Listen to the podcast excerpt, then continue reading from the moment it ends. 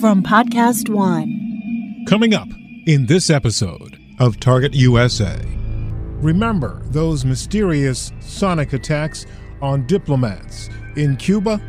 Well, now there are reports in China of similar activities happening. But we're also learning more about what most likely drove or was responsible for those attacks in Cuba. It seems very much like a portable audio device. Uh, I guess the easiest way to visualize it would be think of a parabolic dish that is used during an NFL game to listen. Yeah. Only reverse the the audio, and you've got the perfect perfect directional weapon. Chris Simmons, a former counterintelligence officer with the U.S. Army and the Defense Intelligence Agency for more than 20 years, with deep experience in Cuba there's never been a report of a large group of people over an extended area sickened. It's always been a family at this location or an individual in this apart in this hotel room. So it's very focused, very short term, yeah. and that goes to the way audio works. It's as soon as if you, you could do if they wanted to permanently damage someone, all they would have to do is intensify the noise level to about 170 decibels. But a lower, long, longer term signal would cause the illness, the nausea, everything else that we've heard about. That's coming up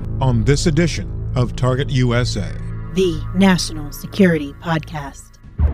From WTOP in Washington, D.C., this is Target USA. Russia could render huge harm to this country. North Korea's secret missile capable of reaching the whole of the United States. Dangerous terrorist. DC is repeatedly mentioned as someplace they would like to seek an attack. Cyber criminals. Decryption successful. America has a target on its back. And on this program, we investigate the threats, the people behind them, the agencies fighting them, and the impact on you. This is Target USA, the National Security Podcast. I'm JJ Green. On August 9th, 2017, CBS News correspondent Steve Dorsey broke the story that U.S. diplomats in Havana, Cuba, had been sickened by a mysterious illness that no one could put their finger on. At the time, there were few answers about what happened. Doctors determined they were likely suffering from some kind of ultrasonic device. But since then, other possibilities have arisen, some of them plausible, some of them not so much. But one of them that is very much likely was brought to our attention by Chris Simmons. He's a retired supervisory counterintelligence officer from the Defense Intelligence Agency, and he also served in a similar capacity in the Army. With deep experience related to Cuba, he spoke to us to talk about what he believes happened. I really wasn't surprised by the event. I mean, Cuba has long worked with what they what the Russians used to call and trained them in something called radio electronic combat, and so they're very skilled with the defensive use of radio electronic com- mm-hmm. combat, which is essentially intercepting other people's communications, right, as well as the offensive use, whether it's jamming are using the making the making the audio waves more directional to cause illness and injury to others. So what I hear you saying is this is something that the Cubans have been working on for a while. Well, anyone that has, yes, anyone that has experience with eavesdropping equipment in whatever form, it's very simple to reverse this, the direction instead of receiving, transmit. And once you're doing that, all you have to do is make it more directional to increase the intensity of the audio beam. So, do you believe what took place was intentional? Yes, it's hard for me to imagine, given the number of people, the number of locations affected, and most of the incidents involved U.S. diplomats diplomats and their families, as well as Canadian diplomats and their families. So you're looking at, on one hand, the United States as Cuba's biggest adversary and Canada as Cuba's biggest trading partner. So from Cuba's perspective, it makes it made total sense to provoke their biggest rival and their biggest biggest partner just to keep everybody in line. In terms of what we were hearing from some experts that this might have been something that a rogue nation had engaged in, some other uh, power uh, like the Russians. You don't buy that. No, not at all. The idea that a, a, rogue nation is operating anywhere in Cuba is impossible for me to conceive. You know, Cuba Cuba's not even a police state. It is the ultimate surveillance state. When you add in not just the intelligence services, but the what they call the committees in defense of the revolution, of which one in ten members of Cuba are belong to, you've got the largest surveillance system ever. And the idea that some nation could operate without Cubans' knowledge is laughable. And if we take the other, the devil's advocate perspective and say, would the Cubans allow it? What would be the benefit to Cuba of allowing a Russian operation, especially if it goes rogue, to occur or went, went badly, I would I should say. There, there's no gain for them unless it's of course Cuban directed against Cuban traditional Cuban targets.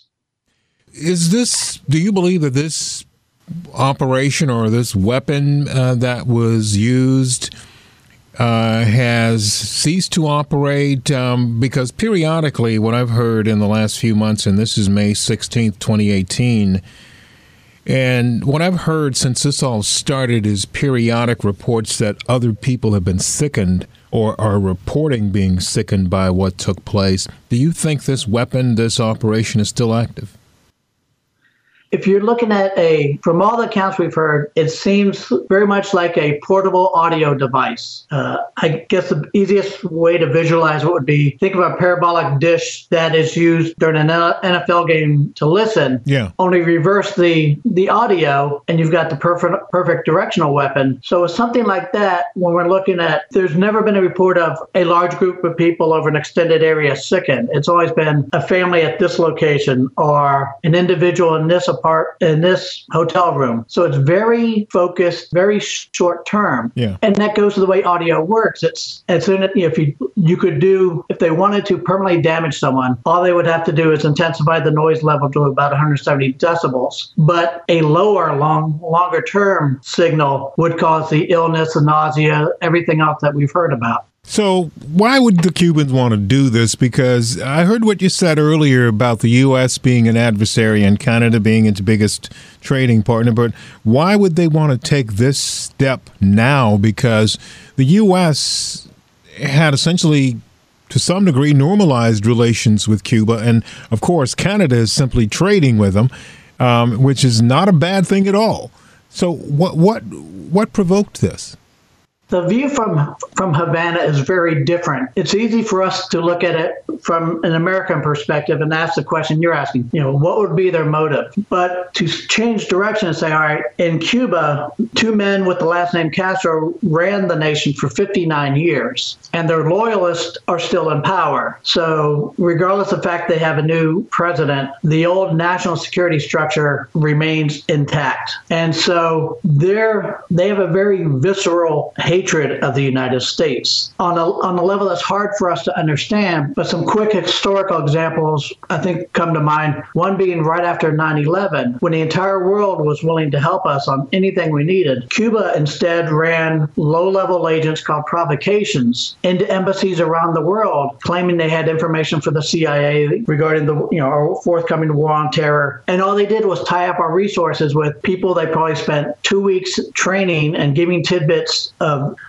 of a wide range of Cuban national security issues just to waste our time and energy. Mm-hmm. But that's a level of hatred they have for us. And they, they repeated that again shortly thereafter when four Afghan nationals were found in Cuba. They had been under Cuban surveillance since their arrival. And in an, in an era where you would think that would have been the perfect moment for the Cubans to arrest them, turn them over to the U.S. authorities, and be a hero, instead they put them on a boat and dumped them in the Caymans because the idea of actually cooperating with the United States is impossible for the old guard. Mm-hmm. The, in their mind, the United States exists for one reason the U.S. embargo and U.S. and the CIA are there to blame every failure of the Cuban economy, every failure of the Cuban revolution, I should say. But, Chris, do you. Would you agree that this is um, going too far by harming people physically? I mean, I understand the, the level of hatred you're talking about, uh, but do you do you do you agree that um, they've taken a step that perhaps nobody's taken before? They haven't taken before, and the step they've taken may have opened a door that um, is only gonna usher in some pretty serious consequences for them. The I would say, based on my knowledge of how they think, they would ne- they would see the world very different. What they would see is the use of audio weapons is minor compared to what they have done. And I say that because Cuba's an intelligence trafficker, and in every U.S. military operation since Grenada, they have warned our enemy of details of our invasion plans, whether it's B-52 strikes, stealth fighters, stealth bomber strikes, uh, details on where we were landing in Panama forces. They warned our adversaries of every military operation since 1983 with the hope of getting Americans killed. My old nemesis, Ana Montes, Yeah. was pre-briefing special forces teams going downrange into El Salvador and then giving their information to the Cubans for passage to the Salvadoran guerrillas, again, with the expectation that they would get killed. So the idea that the, an audio weapon is something threatening to them, they would laugh at the concept because they've done their best and su- successfully uh, in 1987, shortly after Ana Montes visited the headquarters of the 4th Infantry Brigade in El Salvador. Four weeks later, it was overrun and their American advisor and 69 Salvadoran soldiers killed. And she helped provide them the information. So uh, for Cuba, coming from that kind of background, with no repercussions in their mind at all to any of this that they've done, why would they flinch at doing an audio weapon? Yeah. There's no consequence. There never has been when they attack the United States. And speaking of Ana Montes, for those who are listening that are not familiar with her, uh, Ana Montes, I read the book The True Believer, and uh, Ana Montes was a Puerto Rican who was working in the U.S. intelligence community for years and rose to a fairly high level, uh, and was working as a spy right here in Washington D.C. and other places. In fact, lived less than a mile from the station where we're talking from now, down in what's what's called Cleveland Park here in Washington, uh, and that was one of the the drop uh, drop locations or con- communications points for her with her Cuban handlers, who eventually got caught and uh, is now in prison. And I'm wondering if you would uh, you, you called her your old nemesis. Why did you say that? My deputy and I were there at the start of the, the Montes investigation, and it was our role to play Cuban intelligence. So when we were working with our investigators constructing her 16 year espionage career, we were the ones that, for example, could look at her, her travel history and say, this fit Cuban methodology, and here's how and why, and here's what we believe this travel pattern means. And every aspect of her behavior, what she was collecting, what she was writing, how she was spinning it, we were able to do all that. And then, of course, after the arrest, spent almost eight months debriefing her. So her, in her mind, she believed that she was on the side of you know, justice, that we had somehow provoked Cuba, and that only by betraying her country could she help make things right. And I remember during the debriefing, we asked her, "Did you feel? Did she feel any? Did she have any regrets? You know, looking back now in hindsight, did you you have any regret, regret, regrets about betraying your country for 16 years?" And her answer was, "Yes, I regret the pain and suffering this caused my mother." She was unconcerned about soldiers she had tried to get killed. She was unconcerned that information she had given to Cubans, she knew part of which went to Moscow, part of which went to dictator Manuel Noriega, to guerrillas in El Salvador, who knows where else. She had no remorse at all about any of that. We're talking to former DIA Supervisory Counterintelligence Officer Chris Simmons about what he believes happened to U.S. diplomats in Havana who suffered from what was believed to be a sonic device. Simmons believes it was an eavesdropping device that was intentionally used to sicken the diplomats. And when we come back, as you may already know, there was a similar incident in China recently. We'll talk about China's links to the Cuban regime and perhaps parallel motivations. You think of the geopolitics of we would never allow China to build a satellite intercept station in Cuba. But for them to be sent, for example, from what we know from defectors, they have about four dozen staff permanently assigned to Havana at Bejucal, And all the Cubans do is they've got the shopping list from Beijing. They provide Beijing a daily feed of everything answering their needs, and they get compensated in whatever manner, possibly the quarterly weapon shipments that we always hear about. Who knows how else? But that has given China the plausible deniability they needed. That and more when we come back on Target USA, the National Security Podcast.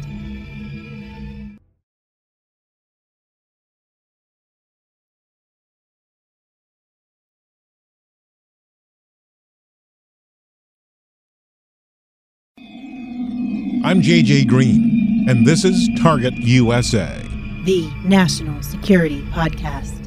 On Wednesday, May 23rd, the U.S. mission in China issued a health alert located in Guangzhou. It read like this A U.S. government employee in China recently reported subtle and vague but abnormal sensations of sound and pressure. The U.S. government is taking these reports seriously and has informed its official staff in China of this event. We do not currently know what caused the reported symptoms, and we are not aware of any similar situations in China, either inside or outside of the diplomatic community. According to CBS's Steve Dorsey and David Martin, the employee of the U.S. consulate was left with mild traumatic brain injury and was sent home in April. The U.S. Embassy and consulates in China have held town meetings to give employees a chance to ask questions. The source of the injury, like the situation in Havana, is not clear, and the State Department is not saying much about any of it. We asked on May 17th, in fact, if there were any new updates on the Havana investigation, and State Department spokesperson Noel Clay told us we still do not have definitive answers on the source or cause of the attacks. The investigation is ongoing. We also spoke with John Babcock, spokesperson from Global Affairs Canada. Canadian diplomats have been impacted in Havana as well. He said the investigation is ongoing. There have been no new incidents reported and no new symptoms since October of 2017. The cause remains unknown, all of those affected are receiving appropriate medical follow up. We now continue our conversation with Chris Simmons, and you will remember earlier in this podcast, he talked about a woman named Ana Montes, who was a U.S. Defense Intelligence Agency employee who was a spy for Cuba. But as you will hear as we move forward, Cuba was not the only country to benefit from her efforts. And as we talk about who benefited from Cuba's intelligence collection, China comes into the picture. Russia were they were the one of many beneficiaries of what Ana Montes was able to provide because when she was committing her espionage, she was pragmatic enough that she almost never took documents out of the building. She would, in this day and age where all the information is at your fingertips, she was able to go through uh, essentially the first page of major publications, what we would call the key judgments. It's a summary of everything within the, the entire document. So she would go through the key judgments. Of CIA publications, National Security Agency publications, everybody else on a daily basis, memorize it, regurgitate it into her encryption program, and send it back to Cuba, knowing that they would do whatever they felt needed to support the revolution. And so she was, her placement in Access made her invaluable. And we believe she was one of the top 10 Cuban penetrations of the U.S. government ever. Do you think that there's somebody like her now here engaged and involved on behalf of the Cubans based on what took place regarding these diplomats uh, last year being sickened by this mentality that you talked about, uh, which is this hatred of the U.S. You believe that there are possibly people working now that are facilitating or helping them facilitate their behavior, this, the, the Cuban intelligence? Oh, absolutely. And it's there are two factions at work here when we look at Cuban intelligence. One is the visceral hatred of the old guard, and the other is the theft of and sale or barter of US secrets. We know from refugees and emigres is one of the largest revenue streams supporting the Cuban economy. And shortly after the breakup of the Soviet Union, we know that the Castros allowed the intelligence services, which the intelligence services along with the military run, for example, the entire tourism sector of Cuba. Well, they were allowed to recycle profits from the tourism sector back into their own budget. And in doing so, it gave the national security apparatus, made them economically tied to the survival of the status quo. And so it's reasonable to believe that if they were allowed to do that with the tourism sector, that surely they would do that with the sale of U.S. secrets. Because when you look at Cuba's placement, for example, they have a intercept station called Bejucal. You think essentially think of it as Cuba's answer to NSA Uh-huh. that can collect signals from can- northern Canada to the tip of Argentina. Wow. And so we know, for example, after the Russians pulled out, the Chinese moved in. And so you think of the geopolitics of we would never allow China to build a satellite intercept station in Cuba. But for them to be sent, for example, from what we know from defectors, they have about four dozen staff permanently assigned to Havana at Bejucal. And all the Cubans do is they've got the shopping list from Beijing. They provide Beijing a daily feed of everything answering their needs, and they get compensated in whatever manner, possibly the quarterly weapon shipments that we always hear about, who knows how else. But that has given China the plausible deniability they needed and reduced their costs because the Cubans were already collecting it. Mm-hmm. And so the idea that whether it's human spies or they're based in Bejucal, Cuba is in a perfect position to traffic U.S. secrets because so many Americans don't see them as a threat. And even within our counterintelligence services, we're always chasing the Russians, the Chinese, the, the big players. And this has always allowed the Cubans to steal us blind. So- and they've been doing it for 59 years, and they will continue to do it indefinitely. So, in other words, um, it would not have been in China's interest for the U.S. and Cuba to resolve their differences and start to work together because there's a possibility that the U.S. might, well, I wouldn't say find out about this because I'm sure U.S. intelligence has to already know about this. I mean, obviously, you're a former uh, intelligence officer and you know about it, so I'm sure the government knows about it. But it wouldn't have been in China's interest for the U.S. to develop a closer relationship with with Havana uh, at the risk of this going away.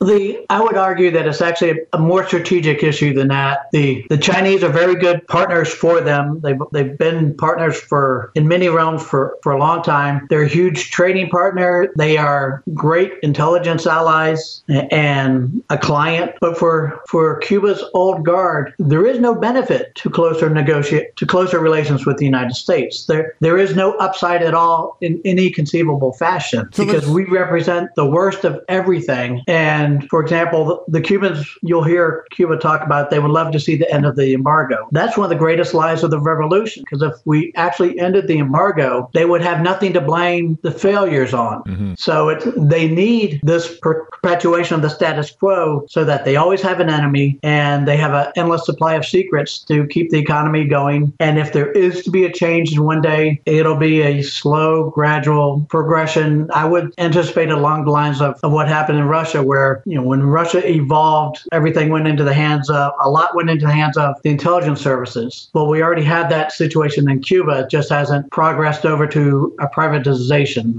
Does this operation, in your mind, continue? Will it happen again? I would expect it will happen again more as an annoyance measure, or if if they believe, for example, that they need to pressure the Canadians, or they suspect someone's a, a CIA CIA officer, they would do it against isolated targets. But again, for them, it's just one of many many weapons they can use. It's, and going back to our earlier point, there's no consequence, so why wouldn't they use it?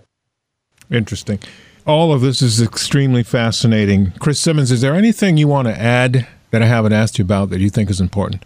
Yes, I, I think when we when we talk about relations with Cuba, we need to stop mirror imaging and projecting our values onto their thinking. And uh, for example, for the longest time after when Alan Gross got rolled up by the Castro regime, I did an interview with the Miami Herald within a couple hours of his arrest, and the Herald asked me why did I think they did it, and I told them they did it because they're going to tra- trade him for some of their imprisoned spies, which they ultimately did. It just took several years, but I was was convinced at the time they would do that because the Cubans, they have no respect for the American government and they are so brazen in the way they work against us. For example, when we were negotiating under the Obama administration, when we were negotiating the opening of relations, the woman heading the Cuban delegation within the Ministry of Foreign Affairs is a lady named Josefina Vidal. We threw her out of this country for espionage. Her deputy was a, an officer named Gustavo Machin who we threw out of this country for espionage in retaliation for Ana Montes. Machin later went on to become the first ambassador to Pakistan. Vidal is now serving as ambassador to Canada. So, from again, from Havana's perspective, here we threw out some of their s- senior spies. They put them under essentially no cover within their version of the State De- the State Department, had them negotiate relations with us, and the freeing of a spot of Alan Gross, who they claimed was a spy, and they oversaw a penetration of the National Reconnaissance Office, which was kept very, the news of which was kept minimal during the negotiations, and everybody on the Cuban side got promoted. So that that's the kind of thinking from Havana. It's very intelligence centric. It is first, last, and always a, a national security state. And so when we send diplomats, they send spies. And as long as they do that, and they will continue to do that, we will never come out ahead on any negotiation with them. Wow. All of this is amazing stuff. Thank you, Chris Simmons, for uh, breaking it down and connecting the dots for us. My pleasure. Happy to help. Chris Simmons, former DIA supervisory counterintelligence officer. He believes the Cuban government, Cuban intelligence to be more specific, used some type of audio eavesdropping device to hurt or to target U.S. diplomats in Havana. That's it for this episode of Target USA. Coming up on our next program, we go back to the man who started it all on Target USA. ISIS has a very, very uh, malignant and malign intent towards the West and towards the United States. But they don't have uh, the capability, fortunately, at least at this point, uh, in terms of destructive power that Russia has. That was James Clapper, Director of National Intelligence at the time, on March 3rd, 2016. And his comments came eight months before the U.S. knew what Russia was trying to do with the U.S. election.